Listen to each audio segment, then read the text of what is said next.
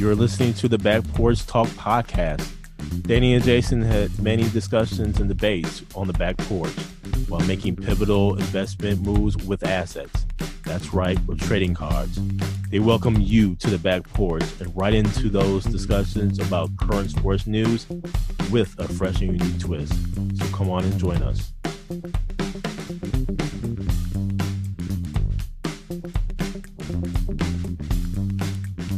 Welcome to the Back Porch Talk podcast. I'm your co-host Jason. Your co-host Danny. Fans, we got a, a great show for you today. Listen, going to talk a little bit about the NFL uh, kickoff here, uh, and then this a little something about the HBCU uh, game down in Miami, Orange Blossom Classic, uh, and then ultimately we'll have something to say here uh, about uh, Serena and Margaret Court.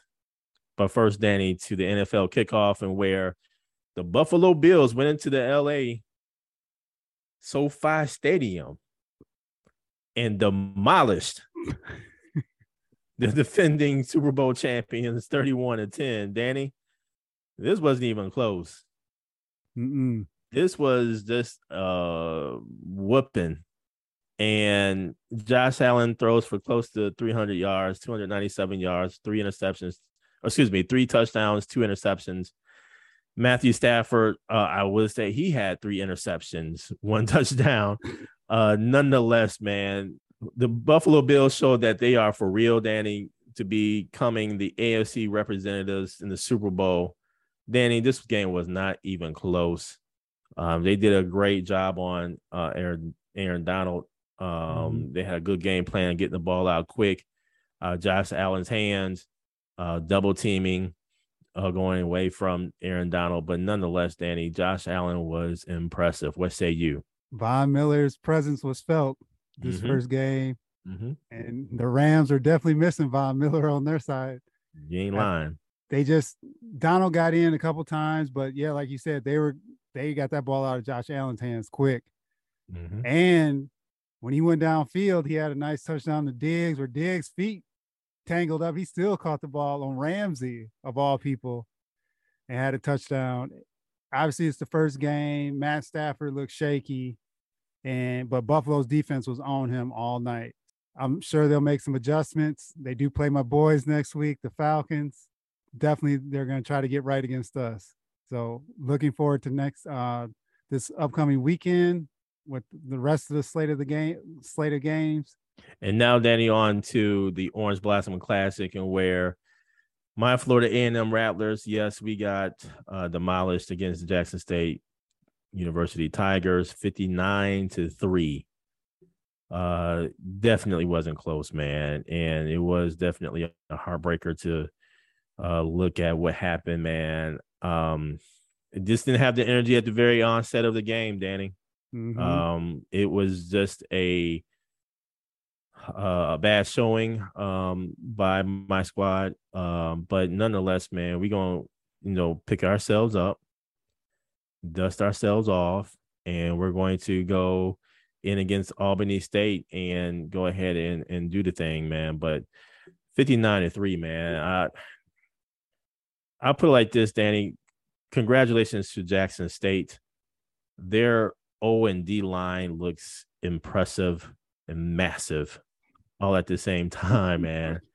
And when you have a D line like that, your secondary is going to have a field day mm-hmm. uh, in really covering the receivers.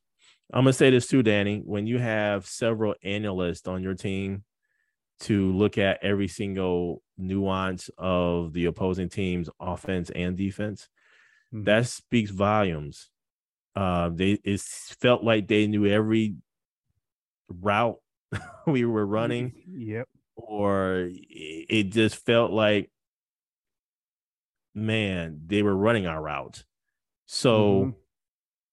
I don't know. We gotta go back to the drawing board um and everything, and we'll see how we respond in this next game. What say you, Danny? Yeah, this was a statement game for Jackson State. And like we talked on the last show, it was just hard to predict what would happen, just what was going on in Jackson, Mississippi with the water situation and them kind of being displaced ahead of the game. And then with the FAMU stuff that was going on last week against North Carolina. But Jackson State made a statement right out the gate. Shedeur Sanders had five touchdowns. They just dominated in every phase of the game. And they look like they had that bad taste in their mouth and they're ready for trying to get this uh, rectified what happened last year in the championship. So yeah, they they look tough, man. I don't know how else to say it. They they look like a team on a mission. Man, so, they are on a mission big time. So they as long as they stay grounded and do what they did this past weekend, man, they're gonna be tough to beat. So looking forward to watching them and obviously watching to see how FAMU bounces back after that loss. And now, Danny, on to just uh, a little bit of news here with regards to um, Margaret Court, who has won, I believe, 24 uh, Grand Slam Slam tennis titles uh, on the women's side, uh, and she basically mentioned that uh, she gives a lot of credit to Serena Williams, but Serena doesn't give her any credit uh, and everything. When I saw this news, I was like, "But Margaret, you're the same one who apparently has been quoted back in 1970 as saying this South Africans have this thing better organized than any other country, particularly America. I love South Africa. I'll go back there anytime. And that was back in 1970, Danny. Mm-hmm. In 1970, in South Africa, there was a thing called apartheid. Um, some Africans call it apartheid to rhyme with hate. Mm-hmm. And so, Margaret Court, for you to say that Serena does not give you props or kudos or doesn't acknowledge you, hey man, you have said this about apartheid, a system that really just put South Af- black Af- black South Africans in in a bind, um, to say the least, man. A, a racist system. I don't blame Serena for not acknowledging you. Let let Serena have her moment. And this is just sour grapes. In addition to what you said, is just sour grapes. Serena's having this moment. She's moving on with her career. She's done what she she's done in her career. She played and when tennis was at its highest level, and she beat everyone that was mm. put in front of her.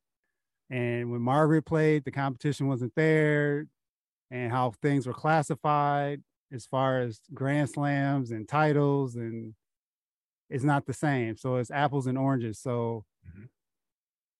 it'd be different if things were comparable, but Serena has there's nothing for Serena to say to her. Mm-mm. Nope, not at all. And not at all. So it's one of those things where just move on. Serena's doing her thing and be jealous of all the accolades and attention that Serena is receiving. And just it's time to move on. Her comments were so bad, Danny. Hall of Famers Martina Navratilova and John McEnroe both signaled their desire in 2020 to have Margaret Court's name removed from the arena that bears her name at Melbourne Park in Australia. And that this is from Bleacher Report. you have other Hall of Famers to, talking like that and wanting that action to be done, that speaks volumes and says a whole lot. So mm-hmm. I don't know, Danny. Margaret Court just needs to go ahead and sit down somewhere. Thank you for joining us at Back Porch Talk Podcast. You can also join us on Twitter by tweeting us at back underscore podcast. For more information, you can go to our website, which is backporchtalkpodcast.com. You can also email us at backporchtalkpodcast at gmail.com. Again, thank you for joining us, and remember that there's enough hate in the world, so go ahead and spread a little love.